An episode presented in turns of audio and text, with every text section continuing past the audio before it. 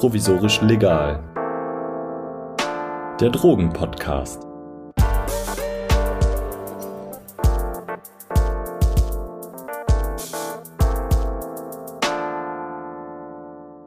Willkommen zu einer neuen Folge Provisorisch Legal. Für alle, die mich noch nicht kennen, ich bin Lydia, bin als freie Journalistin unterwegs und das vor allem im Bereich der Drogengeschichte und Substanzforschung. Und in diesem Podcast spreche ich in jeder Folge mit ExpertInnen, die das auch tun. Und heute geht es um den sogenannten War on Drugs, also der Bekämpfungstaktik, die die Drogenpolitik seit dem 20. Jahrhundert prägt und die vor allem von den USA ausging. Und dabei wollen wir uns vor allem auf die Auswirkungen der US-amerikanischen Drogenpolitik auf das Goldene Dreieck, also Laos, Burma und Thailand und Mexiko konzentrieren. Und dafür habe ich Helena Barop eingeladen. Sie hat an der Albert-Ludwigs-Universität in Freiburg im Fachgebiet Neuere und Neueste Geschichte über das Thema der US-amerikanischen Drogenpolitik promoviert.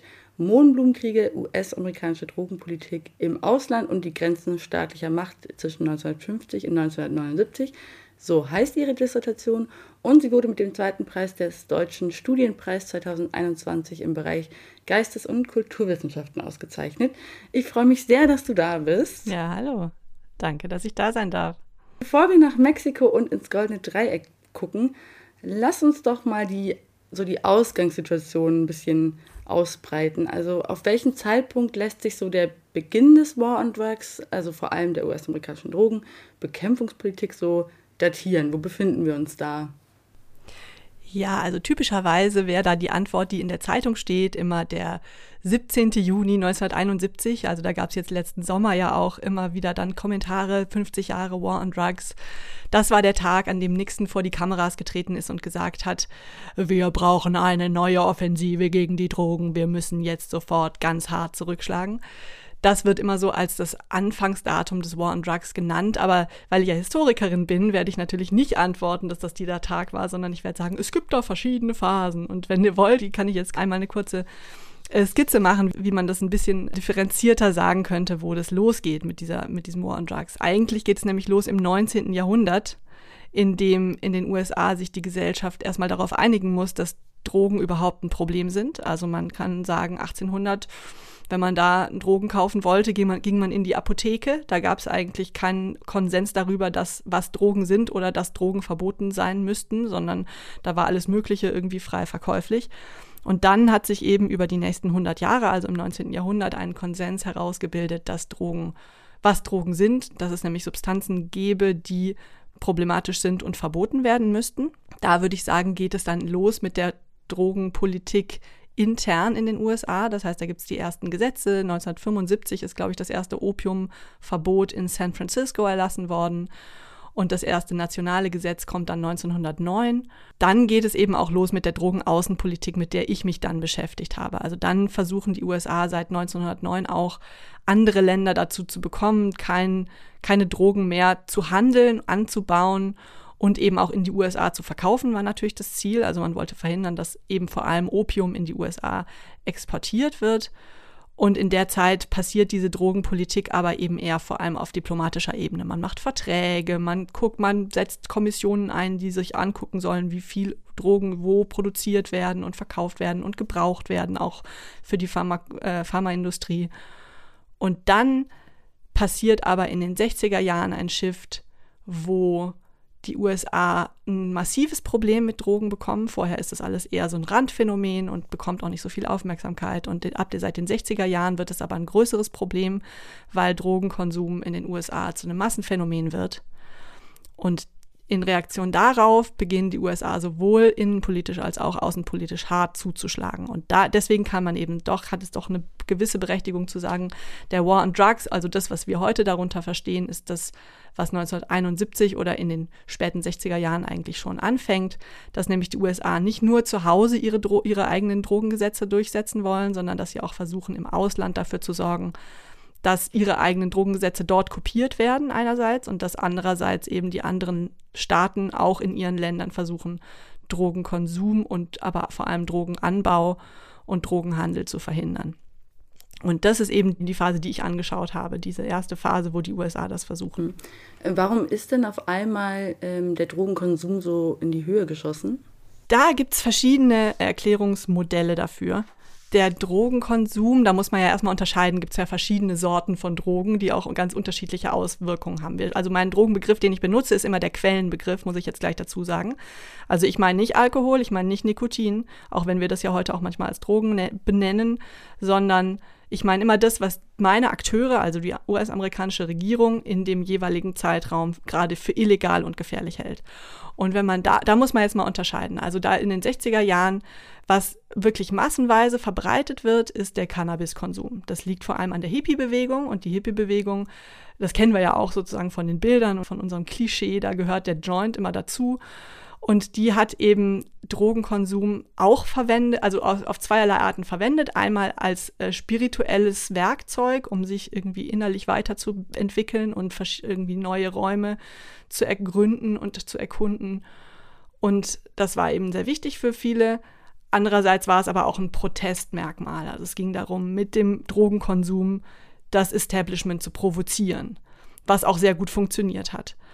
Und diese Kombination hat eben dazu geführt, dass nicht nur der harte Kern der Hippie-Communities, sondern auch viele Nachahmer, die irgendwie cool waren, sein wollten und irgendwie sich damit assoziieren wollten, dann eben auch mal versucht haben, ein bisschen Cannabis zu konsumieren. Das passierte dann in einer Umgebung, vor allem auf den Universitätscampussen, die eben deutlich expandierten in der Zeit. Also es gingen immer mehr Leute in die Uni. Daran liegt es auch, dass immer mehr Leute eben diese Drogen mal probieren, was überhaupt nicht heißt, dass sie das dann weitermachen oder für immer machen. Das wäre der Cannabis-Bereich. Äh, bei LSD ist es auch so, aber da ist die Gruppe viel kleiner. Also bei Cannabis reden wir so von 10 bis 12 Millionen Konsumenten, die das irgendwann mal in ihrem Leben konsumiert hatten, 1969. Und bei LSD reden wir so von 1 bis 2 Millionen. Das ist jetzt schon nicht mehr so eine mega große Gruppe. Und bei denen ist es eben auch nicht so, dass sie das dann jeden Tag machen, ne? sondern dass das dann vielleicht ein, zwei, fünf, sieben Mal passiert und dann vielleicht auch nicht mehr. Und dann gibt es aber die Droge natürlich, an die eigentlich die amerikanischen Behörden und auch die amerikanischen Eltern, die zu Hause besorgt vor dem Fernseher sitzen, als erstes denken und das ist eben Heroin. Und da ist die, die tatsächliche Gruppe von Menschen, die das konsumieren, sowieso gemessen an der Bevölkerung total klein. Also da geht es irgendwie immer so in den Hunderttausenden. Da sind dann mal geschätzt, also erstens übrigens, wir wissen überhaupt nicht natürlich, wie viele Leute das konsumieren, weil das niemand anmeldet, dass er das gerade tut. Wir wissen nicht, wie viel die gerade nehmen. Wir wissen nicht, was die, wo die das herhaben. Wir wissen nicht, ähm, ob die damit ein Problem haben oder nicht. Und typischerweise fallen nur diejenigen auf, die ein Problem haben irgendwann.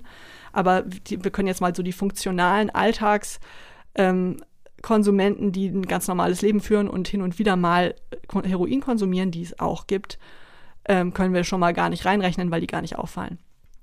Aber letztlich geht es auch da in der, jetzt sage ich mal, was die Behörden dachten, was, wie viele es sind, die gehen irgendwie von Hunderttausenden ungefähr aus. 300.000, 500.000, vielleicht auch mal 800.000.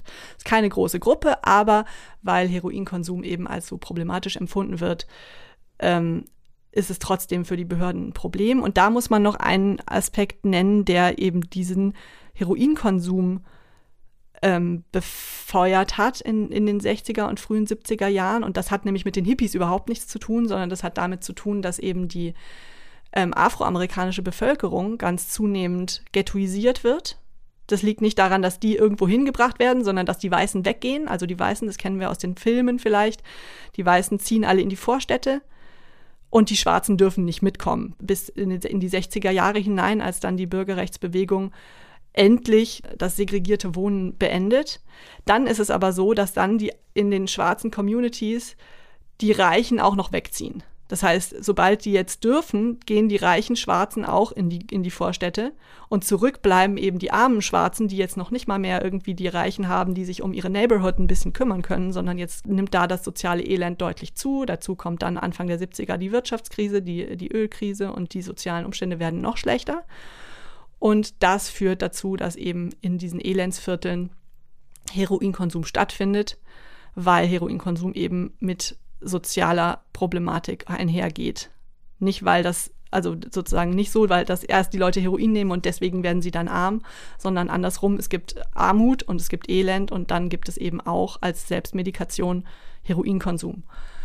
Und das andere Phänomen, was dazu kommt, ist, dass 1963 ähm, Kennedy eigentlich was Gutes machen wollte, nämlich der hat äh, ein, den Community Mental Health Act verabschiedet. Das ist ein neues Gesetz zum Umgang mit psychisch Kranken. Und zwar waren die vorher fast alle verwahrt.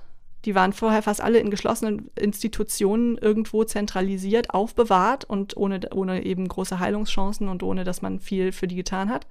Und Kennedy wollte das ändern und wollte die in ihren eigenen Communities versorgen. Hat also beschlossen, diese großen Institutionen aufzulösen, hat aber kein Geld gehabt, um dafür eine neue Struktur aufzubauen, wo die dann hin konnten.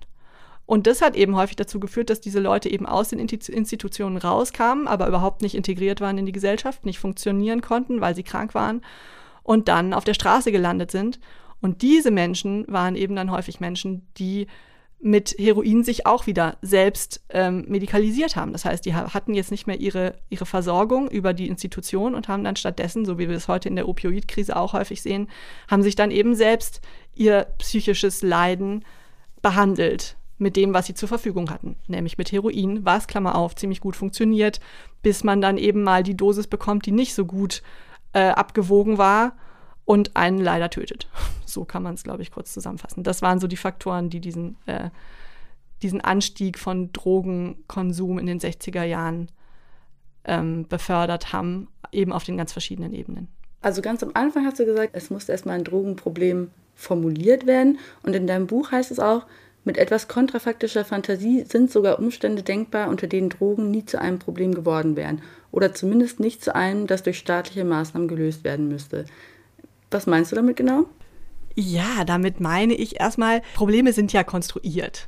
Ne? Also sozusagen die, die Sozialkonstruktivisten würden sagen, es gibt gar keine Probleme, sondern alle Probleme haben wir uns ausgedacht. Es gibt sozusagen nicht ein Problem an sich, sondern wir denken uns das immer aus. Und ich argumentiere ganz stark auf so einer Ebene. Ich gucke mir nämlich an, es, also ich gehe nicht davon aus, es gibt ein Problem und jetzt gucke ich mal, wie die das lösen, sondern ich gehe davon aus, die konstruieren ein Problem und dann muss ich mir genau angucken, wie das konstruiert ist und dann kann ich gucken, warum sie es dann wie lösen wollen.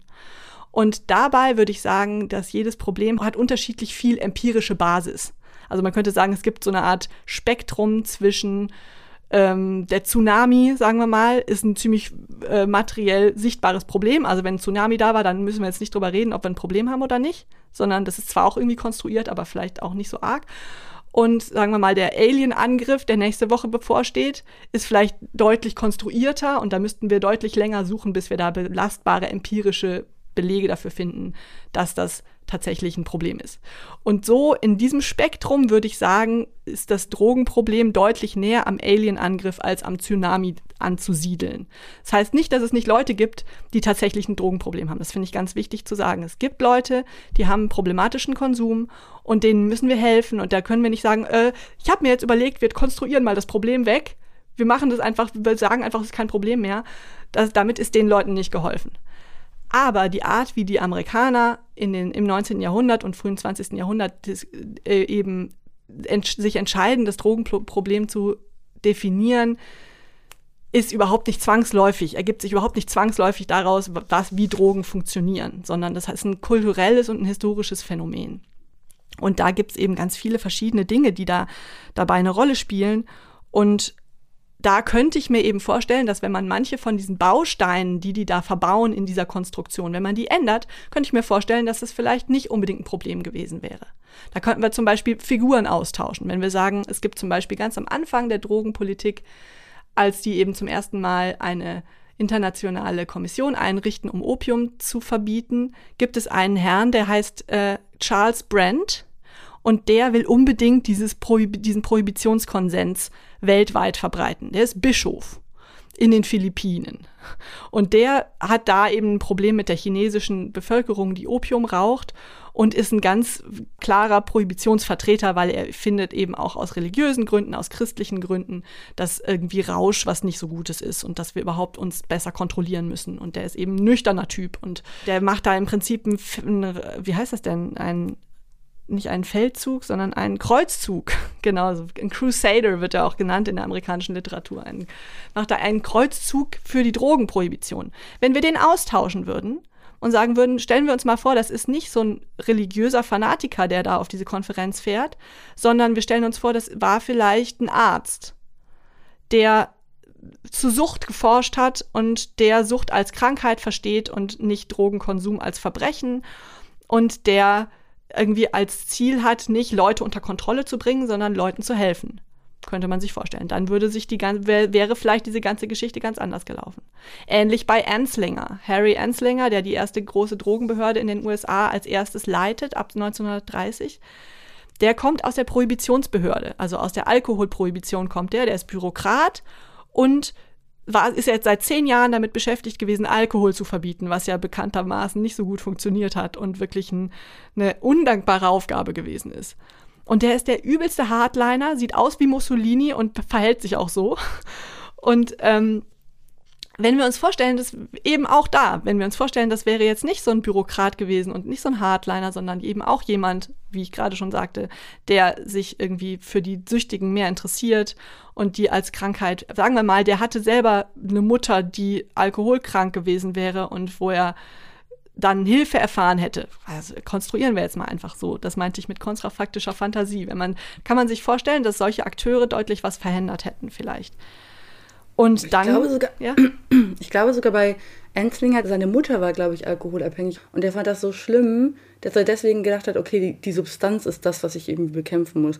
Und was ich da auch bei Akteuren wie Enslinger immer interessant finde, ist, er kommt aus der Alkoholprohibition, hat eigentlich gesehen, dass das gescheitert ist und hat aber trotzdem nicht aufgehört, das in die Drogenpolitik weiterzutragen, obwohl er eigentlich hätte sehen können, dass der Weg in der Alkoholprohibition nicht sehr weit geführt hat. Ja, wobei, da ist ja 1930 fängt er an.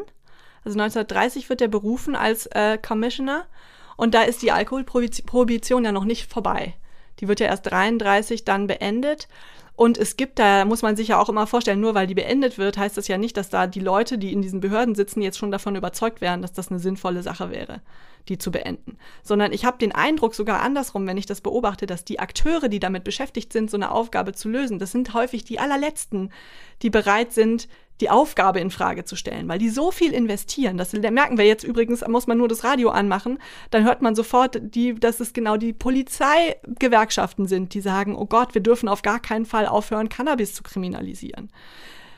Wobei die da eigentlich diejenigen sind, die da jeden Tag gegen die Wand laufen. Und man könnte denken, die hätten echt jetzt mal Lust, diese Aufgabe abzugeben und zu sagen, okay, huh, funktioniert eh nicht, jetzt können wir uns mal was auf was anderes konzentrieren. Aber das sind häufig die, die eben so investiert sind in diese Aufgabe und in dieses Narrativ, dass sie erst recht dran festhalten. Und ich kann es mir vorstellen, also ich kann mir vorstellen, wie das passiert, dass man so eine Aufgabe gar nicht machen kann, wenn man nicht immer wieder sich davon selbst überzeugt, dass das eine sinnvolle Aufgabe ist. Sonst kann man das ja gar nicht, kann man ja nicht jeden Tag rausgehen und diese, diese, diesen unmöglichen Kampf führen. Und das war gerade bei der Prohibition, glaube ich, ein ganz äh, intensives Problem, weil also Prohibitionspolitik muss man sich so vorstellen, also da konnte wirklich jeder in seiner Garage eine Distillerie aufbauen und die hatte sich nach zwei Wochen, hatte die sich amortisiert.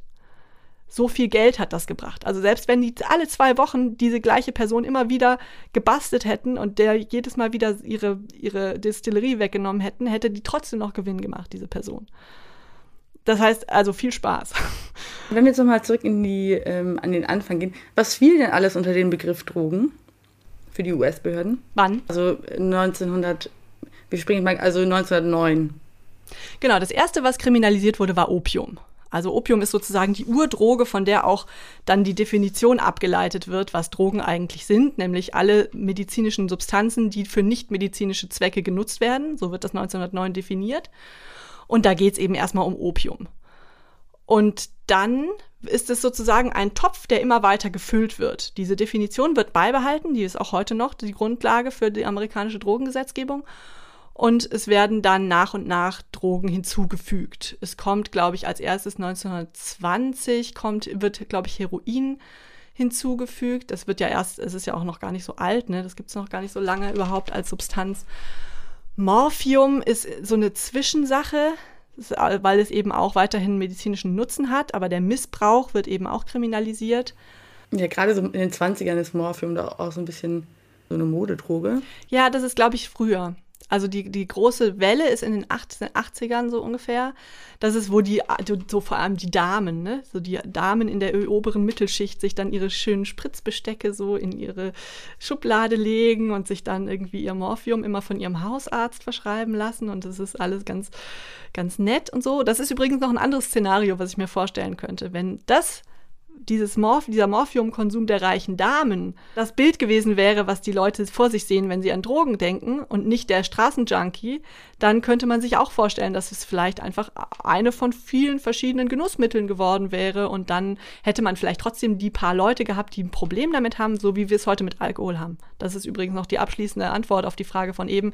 Wir brauchen gar nicht so viel Fantasie. Wir haben ja ein psychoaktives, ziemlich gefährliches äh, Mittel in, unserem, in unserer Kultur komplett integriert, wo wir auch unterscheiden zwischen Konsum, der ist okay und Konsum, der ist irgendwie problematisch.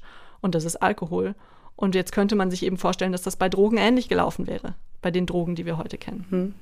Also was auch immer in Ihrem Buch ganz klar wird, ist, dass so innenpolitische und außenpolitische Ziele so sehr verzahnt waren. Also was wollte man denn innenpolitisch mit dieser Drogenbekämpfungstaktik erreichen und warum war das dann auch wichtig, die Außenpolitik da mitzuziehen? Naja, also innenpolitisch ist es erstmal mir wichtig zu betonen, das hat, das ist jetzt nicht eine, eine Strategie, mit der man irgendwie versucht hat, andere Ziele zu erreichen primär, sondern erstmal ist es schon ernst gemeint. Die haben, die sehen schon die meinen schon ernst, dass sie da ein Problem identifizieren. Ob wir das jetzt diese, diese, dieses Urteil teilen oder nicht, ist ja egal, aber die sehen schon ein Problem und versuchen erstmal ganz ehrlich dieses Problem zu lösen und sind der Meinung, Verbot ist die richtige Lösung. Dann merken sie aber, dass dieses Drogenverbot gar nicht so leicht auf nationaler Ebene zu lösen ist, weil eben der Drogenmarkt ein globaler Drogenmarkt ist. Das liegt auch wieder ziemlich arg an Opium, weil Opium gar nicht in den USA angebaut wird sondern eben in verschiedenen Anbaugebieten, vor allem also in der Türkei zum Beispiel. Das ist eben das erste wichtige Anbaugebiet, worum es dann viel geht in den 60er Jahren, 50er Jahren auch schon.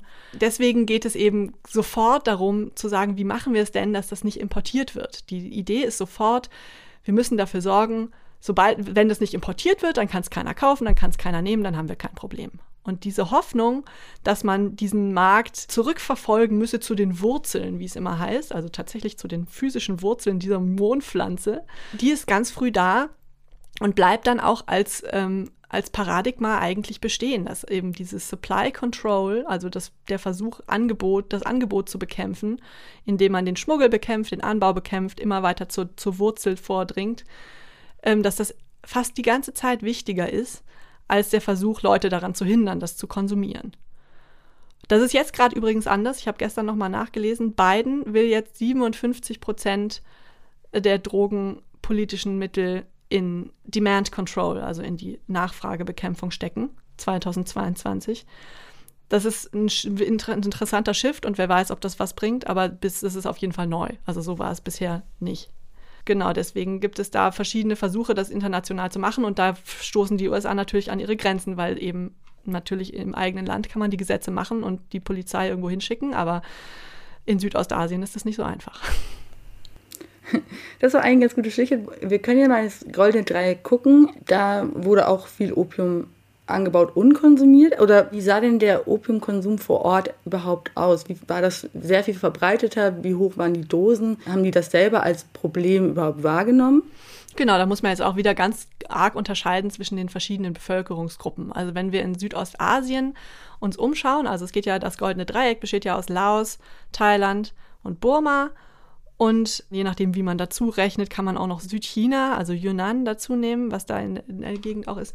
Und der Opiumkonsum der Bevölkerung in den Städten findet im Prinzip da seit der britischen, also bei, seit der britischen Kolonisation in so Opiumkneipen statt. Also das, das britische Empire hat Opiumkonsum zugelassen in seinen Kolonien. Also da reden wir jetzt auch von Malaysia, aber auch von Burma.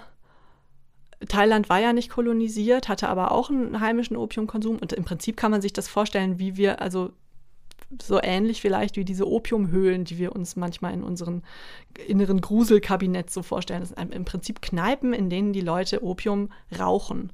Das heißt, es geht nicht um Heroin und auch nicht um Spritzen und auch nicht um Morphium, sondern es geht um Opium und Opium wird geraucht in Pfeifen. Und das ist auch der Fall in den Bergregionen. Da hat es aber nochmal ein bisschen einen anderen Zusammenhang. Und zwar sind die Bevölkerungen, die tatsächlich im goldenen Dreieck, also in dieser, in dieser Hochlandregion leben, total abgeschnitten von den, von den Tieflandgesellschaften. Und da gibt es natürlich auch einzelne Leute, die Opium konsumieren als Rau, also die Opium rauchen, auch übrigens, weil sie nichts anderes zu tun haben da. Also es gibt sozusagen kaum, kaum Möglichkeiten, irgendwie Freizeit zu gestalten. Und der andere Grund ist aber, dass Opium auch als Medizin da ungefähr das ganze Gesundheitswesen ersetzen muss. Es gibt nämlich keinen Zugang zu moderner Medizin oder auch nur irgendeiner Medizin, sondern es gibt halt Opium. Und das ist ganz gut so, denn die Erkrankungen, in denen solche armen, abgelegenen Landbevölkerungen häufig sterben, sind eigentlich Hustenerkrankungen und Durchfallerkrankungen. Und Opium hilft gegen beides. Also Opium wirkt konstipierend und Opium wirkt hustenlösend. Also wir kennen das von Imodium das wir benutzen, wenn wir mal irgendwie eine Reise machen wollen, obwohl wir eigentlich Magen-Darm haben. Und wir kennen das ähm, von Codein, das ein Opiumderivat ist und als Hustensaft funktioniert und richtig gut funktioniert. Das heißt, diese Bevölkerungen haben echt Glück, dass sie Opium haben, weil sie sonst äh, sehr viel häufiger sterben würden. Vor allem ihre Säuglinge äh, profitieren davon ziemlich. Also es gibt natürlich auch dort Missbrauch in unserem Sinne, aber es gibt eigentlich kein Drogenproblem in unserem Sinne. Und dann ist es aber so, dass 1959 in Thailand eben doch ein Opiumverbot erlassen wird. Das hat eher was, er hatte eher politische Gründe. Also von der, thailändischen, und, von der thailändischen Regierung auch. Genau, die thailändische Regierung, also die, das ist ganz lustig, ich habe da Quellen gefunden von den Botschaftern und den Konsuln, die da irgendwie sich nett Briefe schreiben in Thailand und sagen, hör mal, ich weiß nicht, wir sollten mal was machen gegen diesen ganzen Opiumhandel hier. Und dann sagt der andere, ich glaube, das macht überhaupt keinen Sinn, das wird sowieso nichts bringen, dann sind die nur sauer auf uns, lassen wir lieber, da wird sich nie irgendwas ändern. Zack, ein Jahr später erlässt die thailändische Regierung völlig überraschend für den Westen dieses Opiumverbot. Und das hat verschiedene Gründe. Einmal will sich da der, der Präsident profilieren und zeigen, dass er nicht korrupt ist, weil es da vorher Vorwürfe von Opiumkorruption gegeben hatte. Vor allem geht es aber um die Umwelt. Und zwar ist es so, dass diese Bergvölker da oben in ihren Hügeln das Opium im Urwald anbauen und das geht nur, indem sie vorher den Urwald roden. Das machen die mit Brandrodungswanderfeldbau. Das heißt, die fackeln große Flächen ab von Vegetation und bauen dann da ihr Opium an. Dazu gibt es das Problem, dass immer mehr Völker in diese Region einwandern, vor allem von China aus. Und deswegen wird der Platz langsam knapp. Und deswegen, normalerweise machen die das so, dass wenn das Feld halt nicht mehr geht, weil zu, zu lange drauf angebaut wurde, ziehen sie halt weiter und ziehen um und machen ihr Dorf woanders und dann geht es wieder von vorne los. Jetzt gibt es aber nicht mehr so viel Platz. Also warum wandern so viele Leute aus China an? Ich glaube, weil die diese Völker äh, unter Mao nicht so äh, Integration finden. Also es sind sozusagen freiheitsliebende Völker. Das sind Völker, die gerne ihre Ruhe haben und gerne ihr Ding machen in ihrem Wald und gerne nicht von der Zivilisation so viel genervt werden. Und die ähm, ziehen sich sozusagen immer weiter zurück und zurück bedeutet eben immer weiter in dieses südostasiatische Hochland und da ist dann aber irgendwann Schluss, also da ist dann irgendwann die Sackgasse von freiem, wildem Land, sondern wenn man da dann wieder in die Täler, kommen irgendwann die Täler und dann kommt irgendwann eben das, das thailändische Tiefland und da geht es ja dann auch nicht mehr. Und deswegen sammeln die sich sozusagen wie in so einer Sackgasse in diesem Hochland und machen sich dann aber irgendwann gegenseitig Konkurrenz mit dem Platz, weil diese Art von Agrikultur eben unglaublich viel Platz braucht. Und das führt dazu, dass sich die Felder nicht mehr erholen und an der Stelle eben der Urwald nicht zurückkommt, sondern so eine Art Silberhaargras heißt es, eine bestimmte Art von Gras wächst dann da. Und das führt wieder dazu, dass der Boden nicht mehr so viel Wasser aufnehmen kann und deswegen gibt es Erosion und Fluten und Dürren viel schneller und das gefährdet dann den ganzen Wasserkreislauf. Thailand lebt ja agrikulturmäßig vor allem vom Reisanbau, also vom Nassreisanbau, der sehr viel Wasser braucht. Und wenn da die Wasserkreisläufe gestört sind, dann verhungern die. Also dann gibt es da einfach für die ganzen Bauern in den, im Tiefland äh, kein Wasser mehr und kein Reis mehr und kein Essen mehr. Und das ist ein Problem. Und deswegen, obwohl man noch gar nicht so sicher ist, ob es wirklich an dem, am Opiumanbau liegt, ist die thailändische Regierung da sehr schnell zu sagen, nee, das geht nicht, wir müssen jetzt gegen die kämpfen, wir müssen jetzt das Opium verbieten. Und es gibt denen eben auch vor allem einen Grund, überhaupt in dieses Land vorzudringen, das vorher überhaupt nicht beherrscht wurde, überhaupt nicht mit dem Staat in Berührung war. Da fangen die jetzt dann langsam an, Anfang der 60er Jahre reinzugehen und versuchen, da eben Kontrolle überhaupt über diese Bergvölker zu etablieren. Und die USA kommt mit die USA sind erstmal skeptisch. Die sagen erstmal, oh, mal gucken, ob wir da, weiß ich nicht, die sind mir zu korrupt und wenn wir da jetzt da Geld investieren, dann benutzen die das nur für irgendwas anderes, wir sind nicht so sicher und so. Und ähm, die sind erstmal Anfang der 60er ziemlich zögerlich und dann ist es der König, der thailändische König, Pumipol Adunjadej, spricht man es, glaube ich, aus. Ich habe es immer versucht, mal rauszufinden, wie man es wirklich ausspricht. Der thailändische König, den wir auch, der ist ja noch gar nicht so lange tot, der sich dafür total einsetzt, da eine sinnvolle ähm, Politik zu machen, die die Bauern nicht unterdrückt. Ohne den kann man sich vorstellen, dass es vielleicht so gelaufen wäre wie in Burma, dass einfach dahin gegangen wird und die werden einfach äh, mit militärischen Mitteln gezwungen, ihren Opiumanbau einzustellen. Das passiert aber erstmal nicht, sondern das Problem ist auch, dass gleichzeitig die thailändische Regierung Angst hat vor Aufständen. Und zwar vor kommunistischen Aufständen.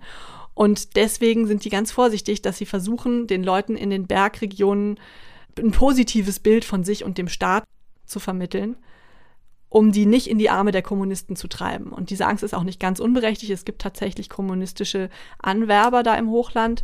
Gleichzeitig sind da die Seiten ein bisschen unterschiedlich. Also die Leute im Hochland denken eher, lass uns mal in Ruhe. Was wollt ihr hier? Ihr habt uns immer alleine sterben lassen und jetzt kommt ihr auf einmal an und verbietet uns das Einzige, was ihr übrigens uns abkauft. Also wir unterscheiden ja gar nicht zwischen Staat und Bevölkerung, sondern deren Erleben war, wir leben hier von unserem allem, wir können nur leben, wenn wir selbst was anbauen. Das Einzige, was wir je verkaufen können, ist unser Opium. Dafür kommt ihr extra hoch in die Berge und kauft es uns ab und gebt uns viel Geld dafür.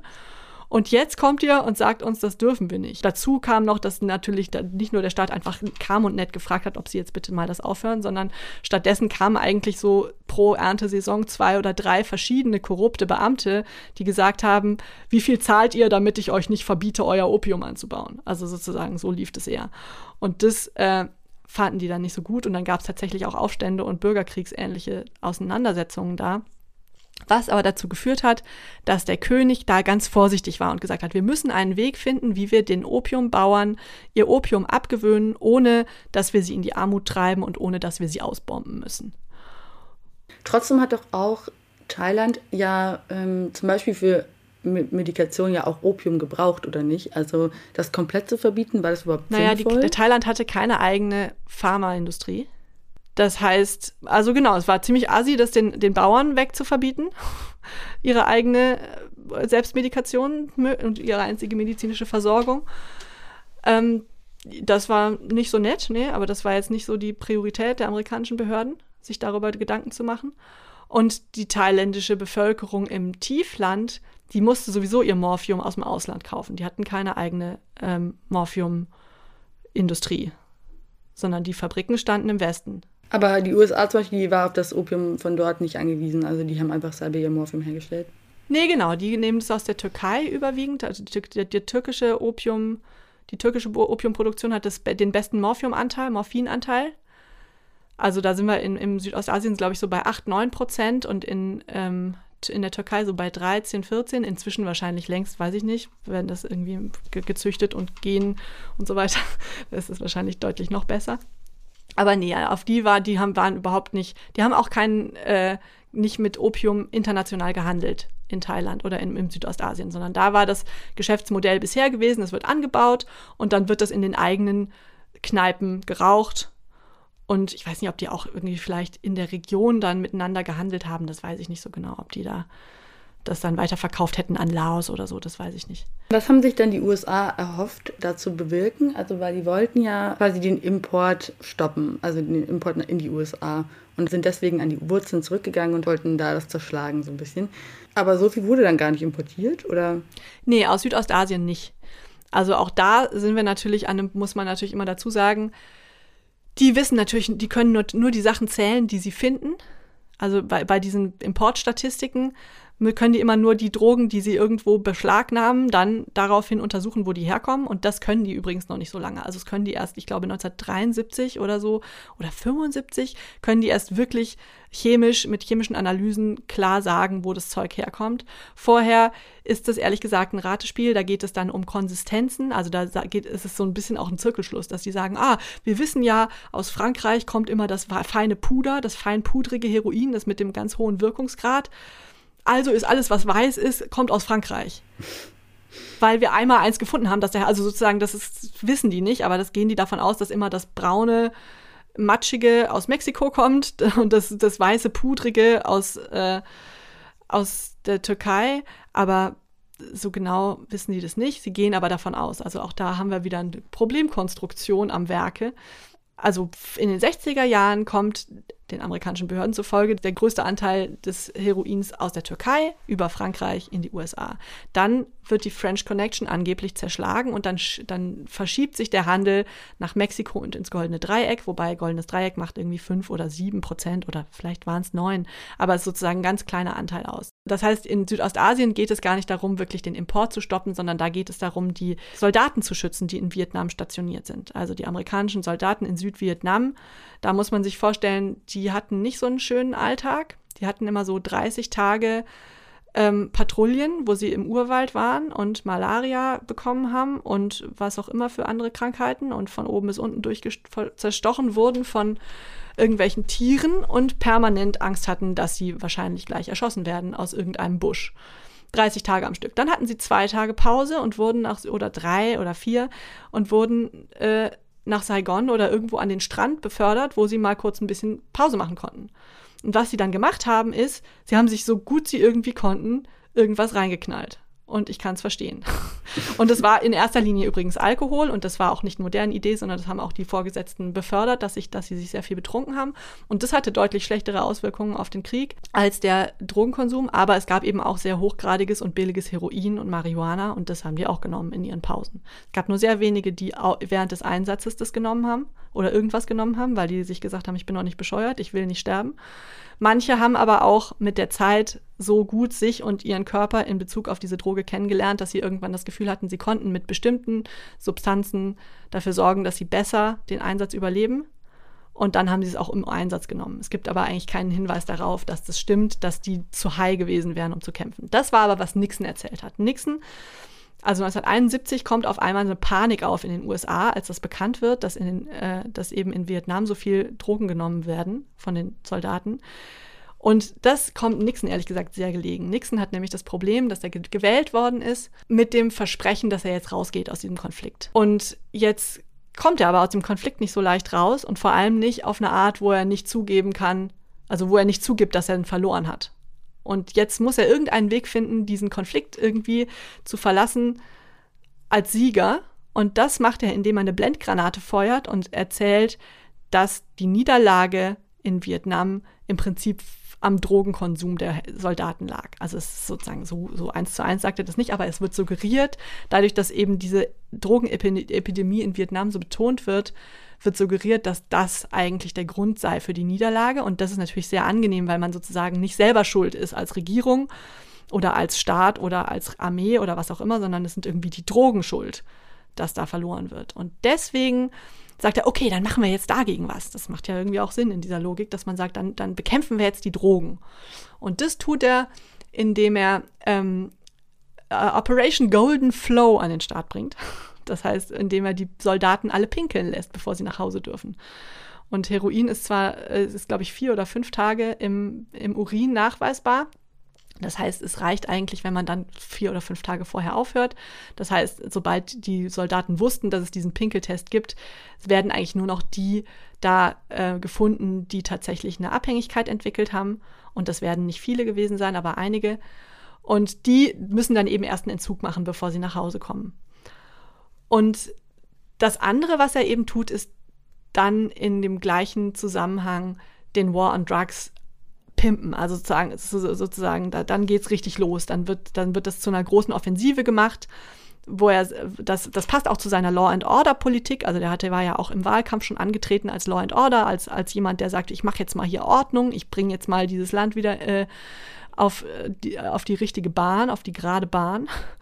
Und da passt ihm das rein. Und in diesem Zusammenhang gibt, da steht, ist dann eben diese, diese Erklärung, die ich ganz am Anfang genannt habe, vom 17. Juni 1971, wo er dann so vor die Presse tritt mit seiner gestreiften Krawatte und sagt, irgendwie, jetzt müssten wir mal, müssten wir mal aufräumen mit, dem, mit den Drogen. Das hat im Prinzip eigentlich vor allem mit Vietnam zu tun. Und das ist dann auch das Ziel das eigentlich verfolgt wird. Und das ist aber eigentlich, wenn man sich die Dimension des Problems anguckt und wie komplex das ist und wie schwierig das ist, an diese, an diese Regionen und an diese Völker überhaupt ranzukommen, mit dem Ziel, dass dann die Soldaten in, in Saigon oder am, am äh, vietnamesischen Strand jetzt kein Heroin mehr nehmen sollen. Das ist eigentlich, da gibt es irgendwie, da stimmt irgendwas nicht in der Relation zwischen diesem Problem und diesem Ziel. Aber so muss man es eigentlich formulieren. So ist eigentlich das Ziel. Und das versuchen die dann auch. Du schreibst ja auch in deinem äh, Buch quasi, das gab ähm, so drei große Problematiken, auf die die gestoßen sind, weil du hast es gerade schon so ein bisschen erwähnt. So einfach waren die ja nicht zu erreichen, vor allem für Leute nicht, die sich da nicht auskennen. Also da ist ähm, Urwald, also, also es gab schon mal so ein lokales Problem, dass sie nicht wissen, wie sie da hinkommen konnten. Auf was sind die noch gestoßen für Probleme? Genau, also man kann es im Prinzip die drei großen Probleme. Das erste Problem nenne ich das ha Hase- und Igel-Problem immer gerne. Und zwar geht, ist es im Prinzip so, dass die Drogenökonomie immer viel schneller ist, darin sich anzupassen an die neuen Maßnahmen, als die Amerikaner hinterherkommen. Das heißt, die kommen immer an und sagen, oh, jetzt haben wir es geschafft und dann sagen, ja, ja, wir haben aber das Problem schon wieder geändert. Also jetzt habt ihr das Problem gelöst, aber wir haben jetzt die Frage geändert. Das heißt, das liegt vor allem, also erstmal ist es ein geografisches Problem, habe ich ja eben schon beschrieben. Es gibt keine Infrastruktur. Es gibt, wir wissen nichts über diese Bevölkerung. Wir wissen nicht, wie viele das sind. Wir wissen, der, wir kennen deren Sprachen nicht. Wir wissen nicht, wie die leben und was die machen und wo, wo die sind. Wir erreichen die nicht. Wir haben keinen Zugriff auf die. Wir können nicht, wir haben, die haben keine Adresse. Es gibt keine Post. Es gibt kein Telefon. Wir müssen dahin, wahrscheinlich fliegen mit dem Helikopter, weil in der Regenzeit sind auch die Straßen, die oder die Wege, die es gibt, nicht befahrbar wir kommen da nicht hin. Das heißt, wir kommen tatsächlich rein physisch, ist es wahnsinnig schwer, auf die Zugriff zu kriegen. Und wenn wir die finden, dann müssen wir denen erstmal erklären, warum die jetzt kein Opium mehr anbauen können. Und dann müssen wir erstmal überlegen, was wir stattdessen anbauen können. Das ist auch, was dann passiert, dass die eben Crop Substitution Programme auflegen und versuchen, denen beizubringen, was man stattdessen anbauen könnte, statt Opium. Dann ist das zweite Problem, um da überhaupt hinzukommen und mit denen jetzt irgendwie über Opium reden zu können mit diesen Leuten, die es tatsächlich produzieren, muss man erstmal zur Regierung in Bangkok und sagen, hör mal, liebe Regierung in Bangkok oder in Vientiane oder in Yangon und sagen, hör mal, so läuft's nicht, wir müssen mal euer Opium verbieten. Das finden diese Regierungen unterschiedlich gut. also in, in Thailand ist es so, dass die schon relativ lange sehr abhängig von den USA sind und im Kalten Krieg auch Bündnispartner und so weiter. Die sind relativ kooperationsbereit. Und das heißt, wenn man die dann schon mal dazu gebracht hat, dass sie kooperieren wollen, mit eben, das, das passiert mit Druck, aber auch mit ähm, Hilfslieferungen und mit, also Carrots and Sticks, sagt man auf Amerikanisch dazu, dass man denen eben hier Zuckerbrot und Peitsche anbietet. Ähm, in Thailand funktioniert das einigermaßen gut, in Laos auch. Laos ist im Prinzip abhängig von den USA, also das komplette laotische Militär ist amerikanisch finanziert. Die können auch nicht so gut Nein sagen. Ähm, bei denen ist es extrem tragisch, weil Opium da 1971 noch legal ist und dann verboten werden muss, weil die Amerikaner das so sagen. Und dann ist das Einzige, was Laos jemals äh, exportiert hat und an dem Laos jemals irgendwie Geld verdienen konnte, leider verboten. Weniger Glück hat man in Burma. In Burma ist nämlich der Militärdiktator Ne Win an der Macht. Und der ist so beeindruckt von der Kolonialgeschichte des Landes, dass seine wichtigste politische ähm, Linie ist, dass er völlig unabhängig ist von jeder ausländischen Beeinflussung. Das merken wir bis heute. Das ist eine ganz wichtige Tradition in Burma. Das merken wir bis heute. Dass das Schlimmste, was denen passieren kann, ist irgendein ausländischer Einfluss.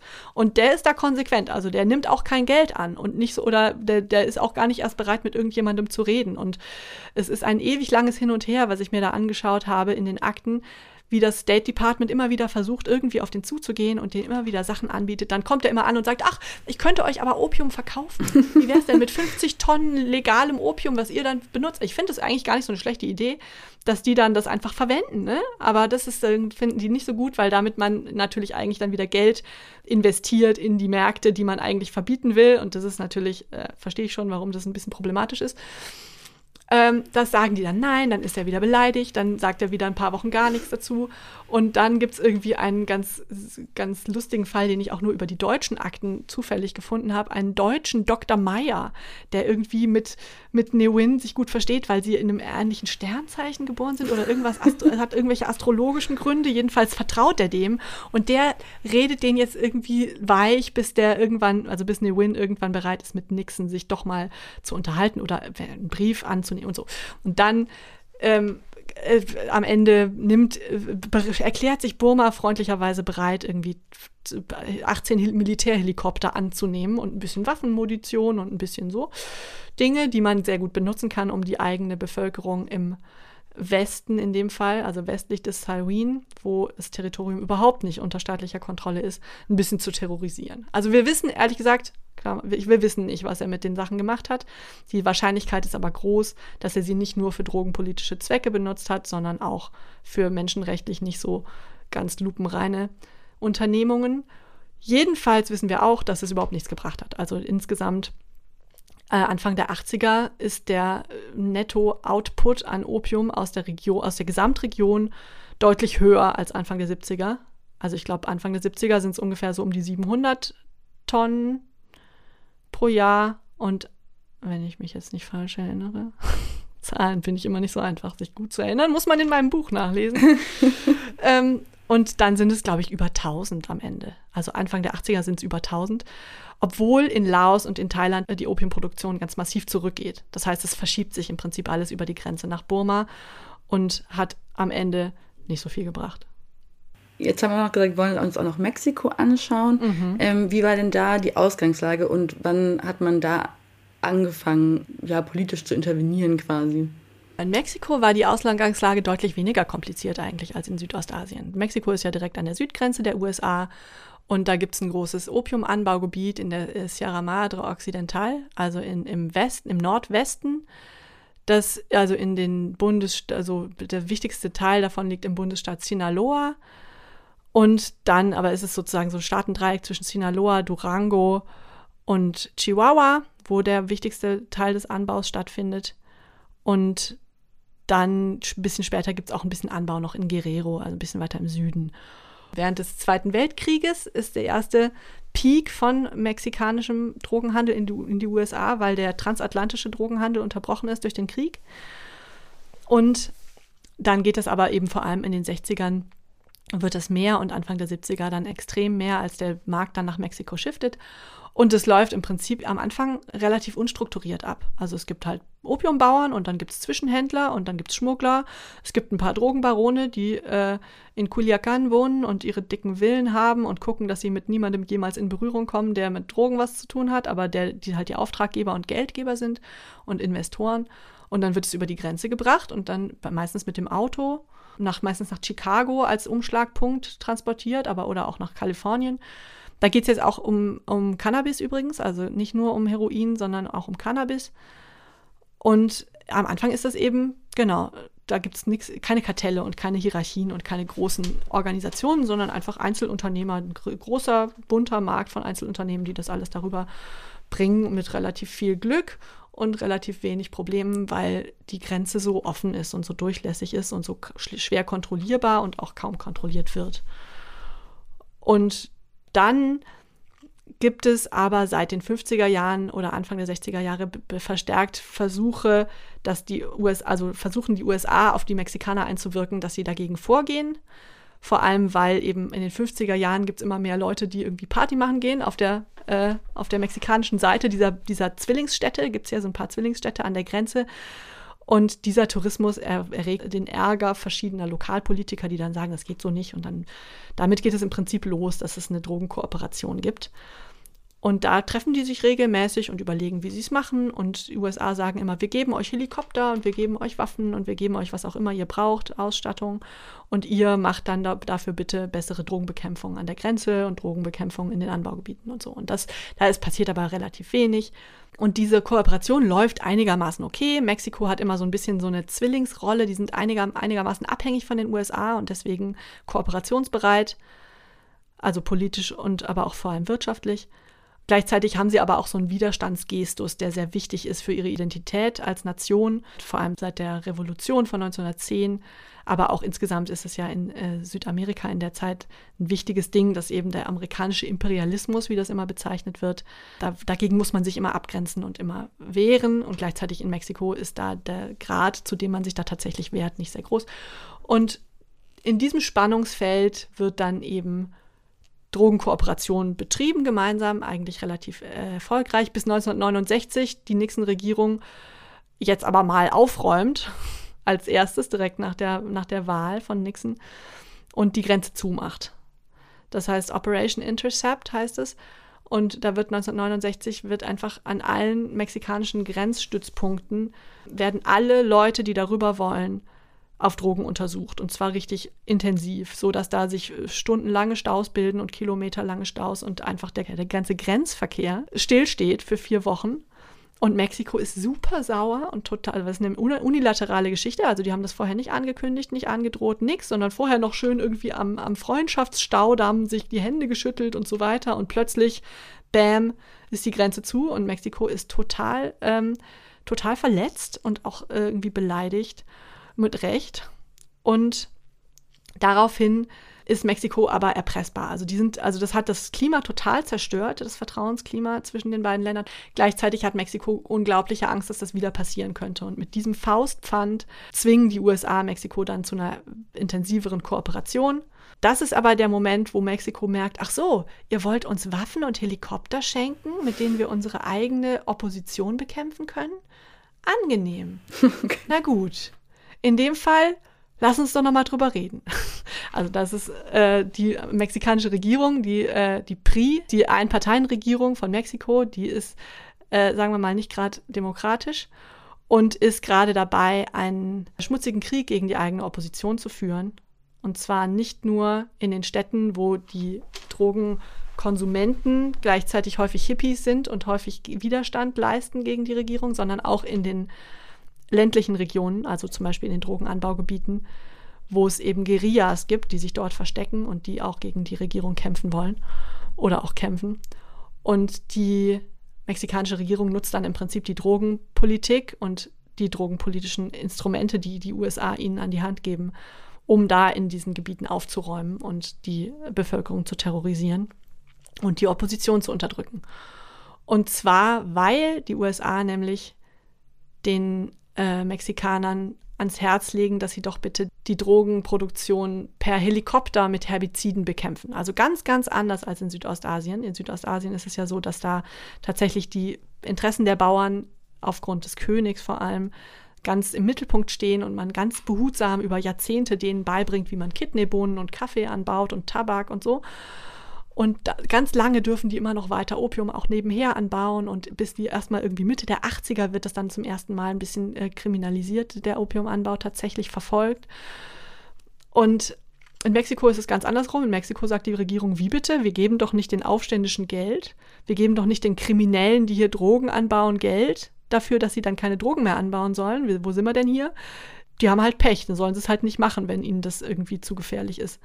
Und die gehen am Anfang eben, schicken die die Armee in die Berge und die haben dann Macheten dabei und äh, Feuerwerfer und also Flammenwerfer und irgendwelche Hacken und die zerstören dann tatsächlich per Hand diese, diese Opiumfelder.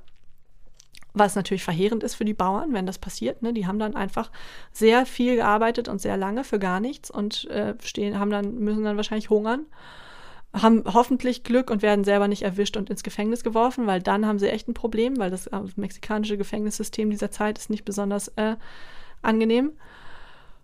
Und später äh, bringen die USA dann aber Mexiko 1975 dazu, dass sie stattdessen die Felder aus der Luft zerstören mit Herbiziden. Also das heißt, die kommen mit dem Helikopter und schmeißen da ihre, äh, ihre Gifte auf das Feld und dann ist das Opium weg oder das Cannabis. Also das Opium ist dann weg, aber sind die Felder dann noch überhaupt bestellbar? Ähm, das ist unterschiedlich. Es gibt auf jeden Fall Umweltbedenken. Also erstens ist es ja so, dass wenn man aus der Luft sowas versprüht, dann bleibt das nicht unbedingt an der Stelle, wo man es hingesprüht hat, sondern das kann auch mal auf die, auf die Lebensmittelfelder nebenan äh, rüberwehen. Das ist auf jeden Fall ein medizinisches Problem. Und wie lange das im, im Boden bleibt, weiß ich ehrlich gesagt nicht. Das Ding ist, dass meistens diese Felder den Leuten sowieso nicht gehören. Also meistens bauen die sowieso auf Flächen an, die einfach dem, dem Staat gehören oder die niemandem gehören, also niemandem im Sinne von dem Staat gehören. Das heißt, die können dann schon woanders wieder hingehen und da wieder was anbauen. Und normalerweise bauen die schon ihre eigenen, also ihre Tomaten und ihre Erdnüsse und so, bauen die normalerweise auf ihrem eigenen Land an diese, also Campesinos heißt es, also die, das ist die ganz arme Bevölkerung, die ganz, ganz wenig Land hat. Das muss man sich vorstellen, wie so einen kleinen Garten haben die dann an ihrem Haus. Und aber die Opiumfelder oder die Cannabisfelder machen die irgendwo weit weg. Da laufen die teilweise tagelang hin, wo die das kultivieren. Das heißt, da nehmen sie dann einfach ein anderes Land danach, wenn das äh, zerstört worden ist. Eben noch eine Frage, wann wurde denn der Anbau in Mexiko verboten und war das davor auch schon von der Regierung als Problem formuliert oder war das dann wirklich auch ein importiertes Problem quasi? In Mexiko ist es ein Sonderfall. Normalerweise läuft es so, genauso wie du sagst, dass die USA im Prinzip ihre Wünsche da oder ihre, ihre ähm, Moralvorstellungen in Bezug auf Drogen exportieren und dann die anderen Länder dazu bringen, dass sie solche Gesetze auch erlassen. In Mexiko ist es nicht so, sondern in Mexiko ist es früher, dass die, also noch vor den USA, dass die anfangen, ihre Drogen zu kriminalisieren. Aber der Witz ist, dass sie es eben nicht so arg intensiv verfolgen. Also da muss man ja immer noch mal unterscheiden. Es gibt früh Cannabis-Gesetzgebung in Mexiko. Opium ist kaum ein Problem, in dem, also jedenfalls wird es oder wird erst in den 60er, 70er Jahren oder Heroin dann vor allem, ne? Also wird erst dann langsam ein Problem und wird auch vor allem für den Export angebaut. Also das wird gar nicht für den heimischen Markt angebaut, sondern für die USA. Dadurch gibt es im Prinzip die Gesetzesgrundlage schon, aber die Mexikaner wären eigentlich alleine nicht auf die Idee gekommen, da jetzt intensiv gegen vorzugehen, wenn die Amerikaner das nicht ähm, mit so viel Nachdruck gefordert hätten. Mhm. Und du meinst eben, am Anfang war das noch äh, so ein bisschen los. Es gab ein paar äh, Leute, die haben das äh, gemacht und auch Geld verdient, aber Drogenkartelle an sich gab es noch nicht. Wann ist diese Verschiebung dann passiert? Also wann haben sich diese Kartelle gebildet? Die bilden sich im Prinzip genau deswegen, weil jetzt ist es so, dass, dass jetzt die amerikanische Anbauzerstörung führt ja dazu, nicht etwa, dass jetzt alles, was angebaut wird, zerstört wird. Man stellt sich das immer so einfach vor. Ne? Man stellt sich vor, ach ja, jetzt, vor allem wenn wir aus der Luft kommen, dann müssen wir doch jetzt nur irgendwie diese Felder finden und dann werden die zerstört. Das ist überhaupt nicht so einfach, sondern im Gegenteil, die Bauern machen, je mehr das passiert, desto kleiner werden die Felder, desto weiter werden sie voneinander entfernt, desto mehr werden die versteckt in irgendwelchen, unter irgendwelchen anderen Pflanzen zum Beispiel. Also gibt es dann so Mischkultivierungen, wo größere Pflanzen und kleinere Mohnblumen einander äh, schützen. Letztlich ist es dann trotzdem so, dass die USA oder eben die mexikanische Regierung mit Hilfe der USA auf keinen Fall die Chance haben, alles zu zerstören, was angebaut wird. Je härter aber der Druck ist von dieser Seite, desto größer ist der Druck von der anderen Seite, also von der Unternehmerseite, sich gegen, dagegen zu schützen und das tut man mit Hilfe von Korruption. Man muss sich vorstellen, dass diese abgelegenen Gebiete natürlich auch Regierungen haben und diese Regierungen sind aber überhaupt nicht unbedingt irgendwie der Zentralregierung treu, sondern die sind selber total korrupt in manchen Fällen. Und jetzt ist es so, dass also die Drogenunternehmer am Ende übrig bleiben, denen es am besten gelingt, sich zu verbünden mit staatlichen Institutionen. Dadurch wird natürlich der Staat ausgehöhlt in seiner, in seiner Verwaltungsfähigkeit. Und das andere, was passiert, ist, dass diejenigen sich durchsetzen, die am gewalttätigsten sind. Um diese beiden Dinge zu können, also um gut äh, strukturell Gewalt ausüben zu können und um gut sich Korruption zunutze machen zu können, braucht man Organisation. Das kann man nicht als Einzelhändler. Also diese kleinen Einzelhändler, von denen ich eben gesprochen habe, die können das Risiko nicht eingehen und die wissen auch gar nicht, also wie sollen die das machen? Die können, die sind halt weg. So. Die werden einfach von den USA beseitigt als Konkurrenz und es überleben dann diejenigen, die sich weiterentwickeln und diese, die bereit sind eben zu Gewalt und Korruption und die kartellisieren dann den Markt. Also die fangen dann an, eben die Kartelle zu bilden, die wir heute haben. Eine andere Maßnahme, die die dann ergreifen, ist, dass sie dann erstmal auf Kokain umsteigen in den späten 70er Jahren, beziehungsweise man weiß natürlich nicht genau, liegt das daran, dass auch immer mehr Ko Kokain konsumiert wird. Also wer reagiert hier eigentlich auf wen? Es lässt sich nicht rausfinden. Sind es ist der Markt, es ist sozusagen ein Marketing-Gag der Drogenunternehmer, die sagen, wir machen jetzt mal, wir bringen jetzt mal, wenn das mit dem Heroin jetzt so schwierig wird, dann machen wir jetzt mal was anderes. Oder ist es andersrum so, dass halt die, die Mode in den USA sich ändert und immer mehr Nachfrage nach Kokain da ist und deswegen die sagen, oh ja, okay, dann in dem Fall liefern wir euch halt Kokain. Jedenfalls shiftet der Markt in Richtung Kokain.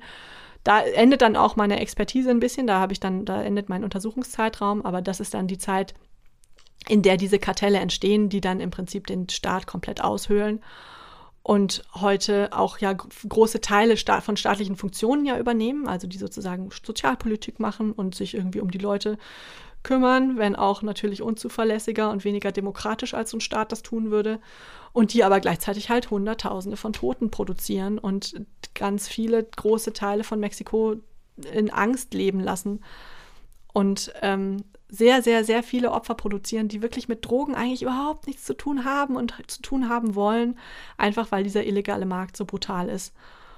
Und das sind im Prinzip eben die Opfer, dieser Drogenpolitik, die man immer gegenrechnen muss gegen die Erfolge, die die USA damit erzielen, nämlich wer weiß, ob sie ein bisschen die Konsumstatistiken damit verändern oder so. Also sozusagen, das muss man immer mitdenken als Resultat dieser Politik. Genau, das würde mich jetzt nämlich auch interessieren. Gibt es denn irgendwelche Zahlen, was diese Bekämpfungsstrategie gebracht hat? Weil, was wir schon gesehen haben, zum Beispiel im Golden Dreieck, da ist der Export eher gestiegen als gesunken. Kann man dazu auch was in Mexiko sehen zum Beispiel?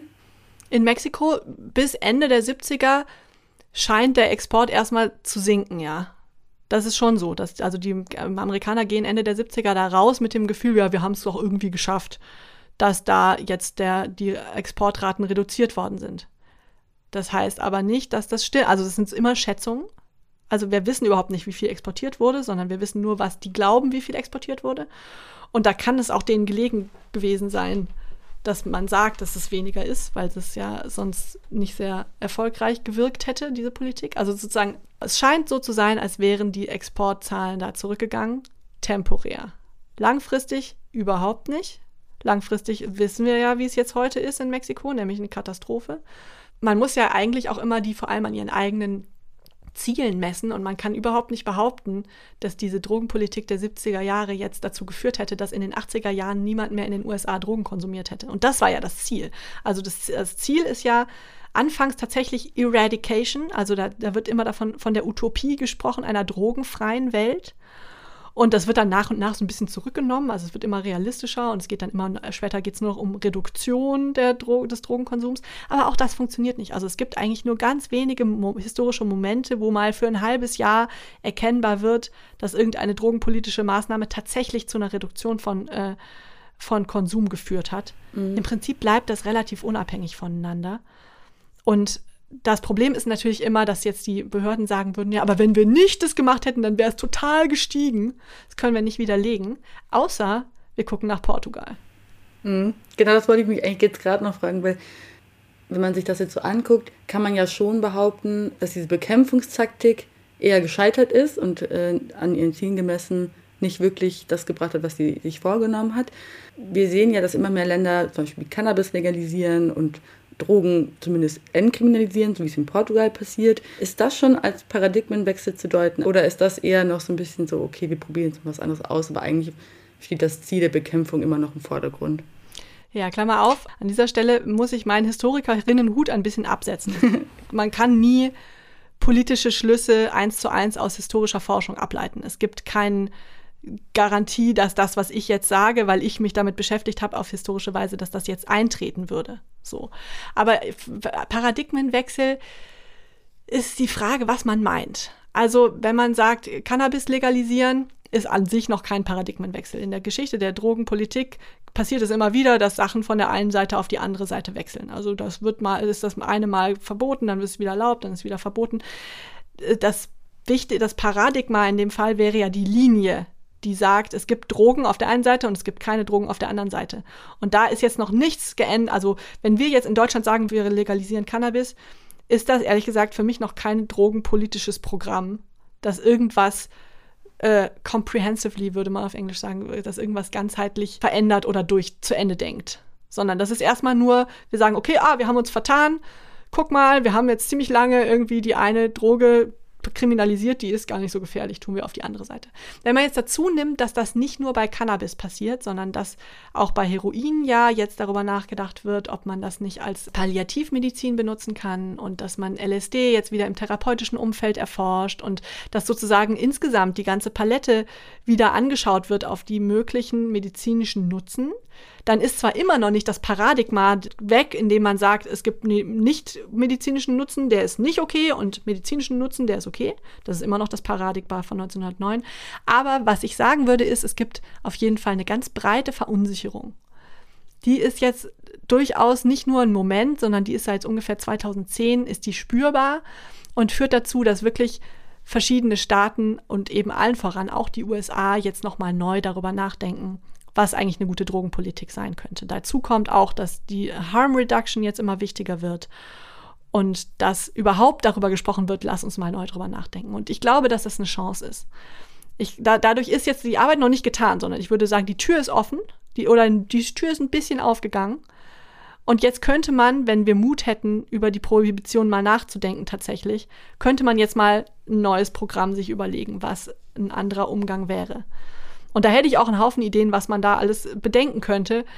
Ich weiß aber nicht, ob wir bereit sind, muss ich dazu sagen. Ich weiß nicht, ob wir als Gesellschaft bereit sind. Und das ist das Gemeine. Es ist ein, ein verhältnismäßig, zahlenmäßig ziemlich kleines Problem. Es betrifft doch immer noch ziemlich wenig Leute, die wirklich ein Problem haben mit Drogen. Und das führt dazu, dass sehr, sehr viele Leute in unserer Demokratie gemütlich zu Hause in ihrem Sessel sitzen können und denken, ach, ja, habe ich schon mal was richtig gut gemacht und heute noch kein Heroin genommen.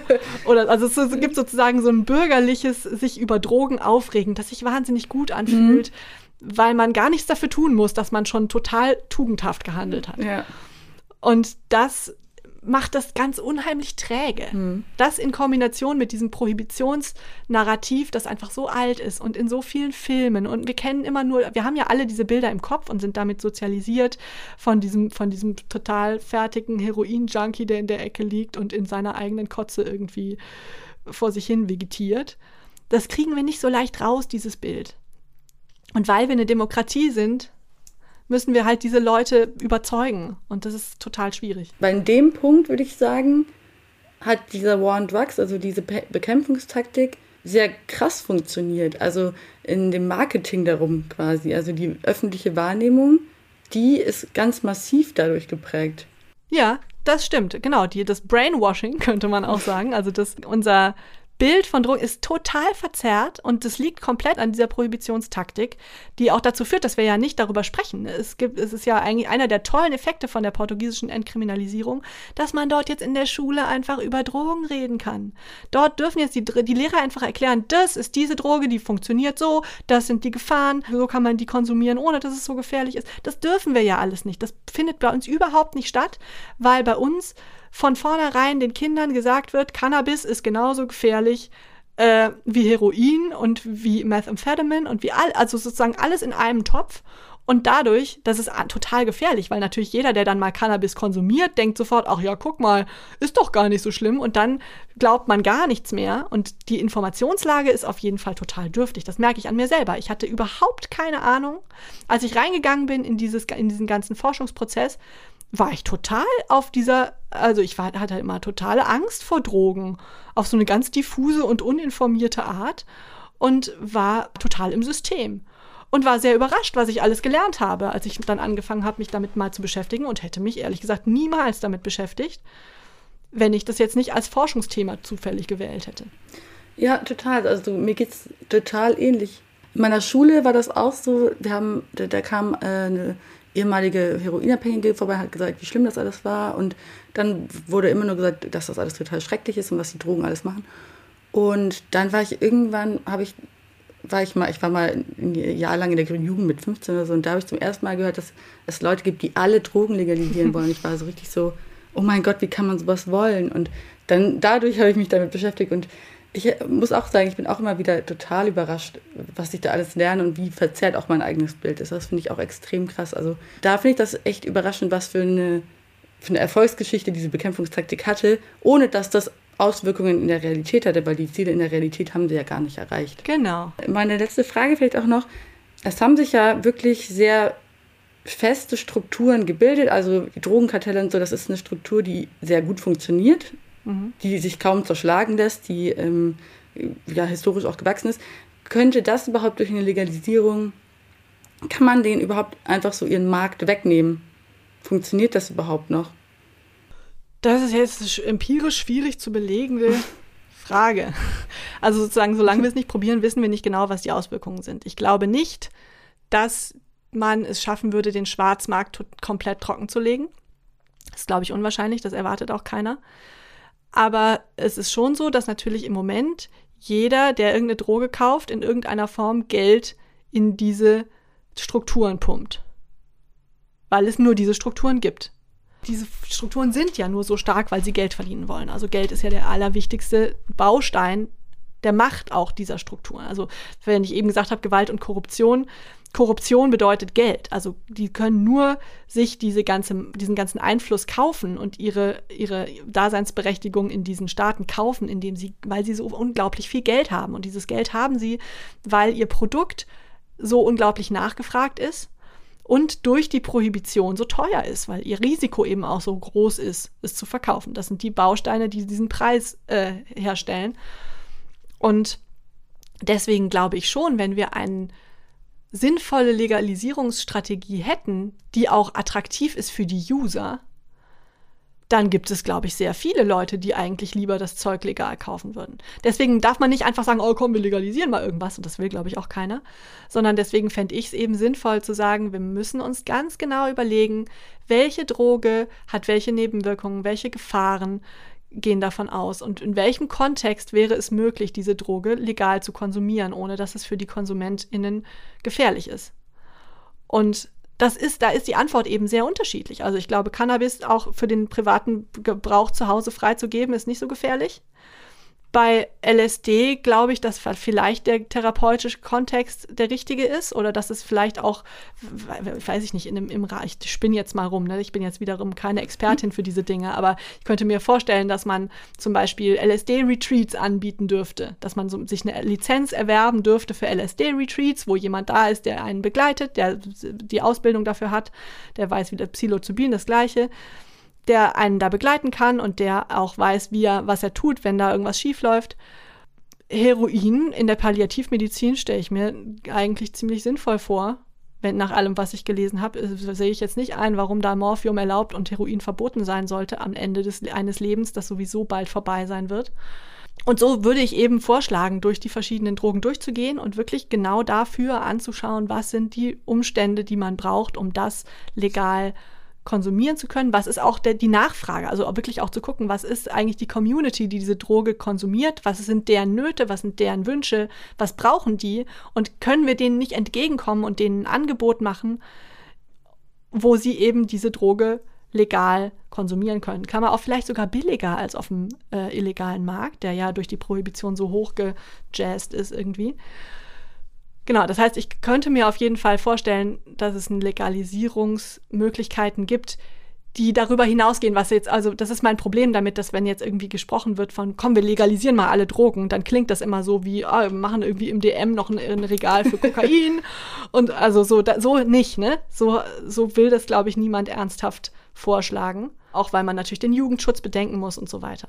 Aber auch da wieder, der Blick nach Portugal zeigt einfach, dass selbst wenn man gar nichts von diesen Dingen, die ich jetzt gerade gesagt habe, macht, sondern einfach nur die Kriminalisierung beendet, sind schon die Leute besser geschützt. Es gibt einfach weniger HIV-Infektionen, es gibt weniger Konsum unter Kindern und Jugendlichen, es gibt also, also die ganzen wichtigen, es gibt viel weniger Tote und die Konsumzahlen gehen nur marginal hoch, wirklich nur marginal. Also liebe Polizeigewerkschaft, nein, es stimmt einfach nicht, dass wir diesen Abschreckungseffekt durch die Illegalität brauchen. Es, es faktisch widerlegt, dass die Leute deswegen keine Drogen nehmen, weil es verboten ist. Das stimmt einfach nur für sehr, sehr wenige. Ja, lange hat die Bekämpfungstaktik den Diskurs in der Drogenpolitik dominiert. Langsam wird immer deutlicher, dass diese Taktik eben nicht zu dem erklärten Ziel führt, nämlich zu einer drogenfreien Welt. Und inwiefern vor allem die US-amerikanische Drogenpolitik an ihrem Vorhaben gescheitert ist, das hat Helena Warop in ihrer Dissertation Mohnblumenkriege erläutert. Und die ist jetzt auch überall erhältlich, ne? Genau, seit letztem Montag ist sie draußen. Ich bedanke mich ganz herzlich bei dir, dass du dir die Zeit genommen hast. Auch viel Zeit. Vielen Dank. Ja, es freut mich immer, darüber mal zu sprechen und nicht immer nur zu schreiben. Und äh, nach so langer Zeit, die ich mich jetzt damit beschäftigt habe, damit jetzt mal meine Ergebnisse zu präsentieren, ist einfach äh, sehr befriedigend. Ich freue mich auf jeden Fall sehr darüber. Vielen Dank. Dankeschön.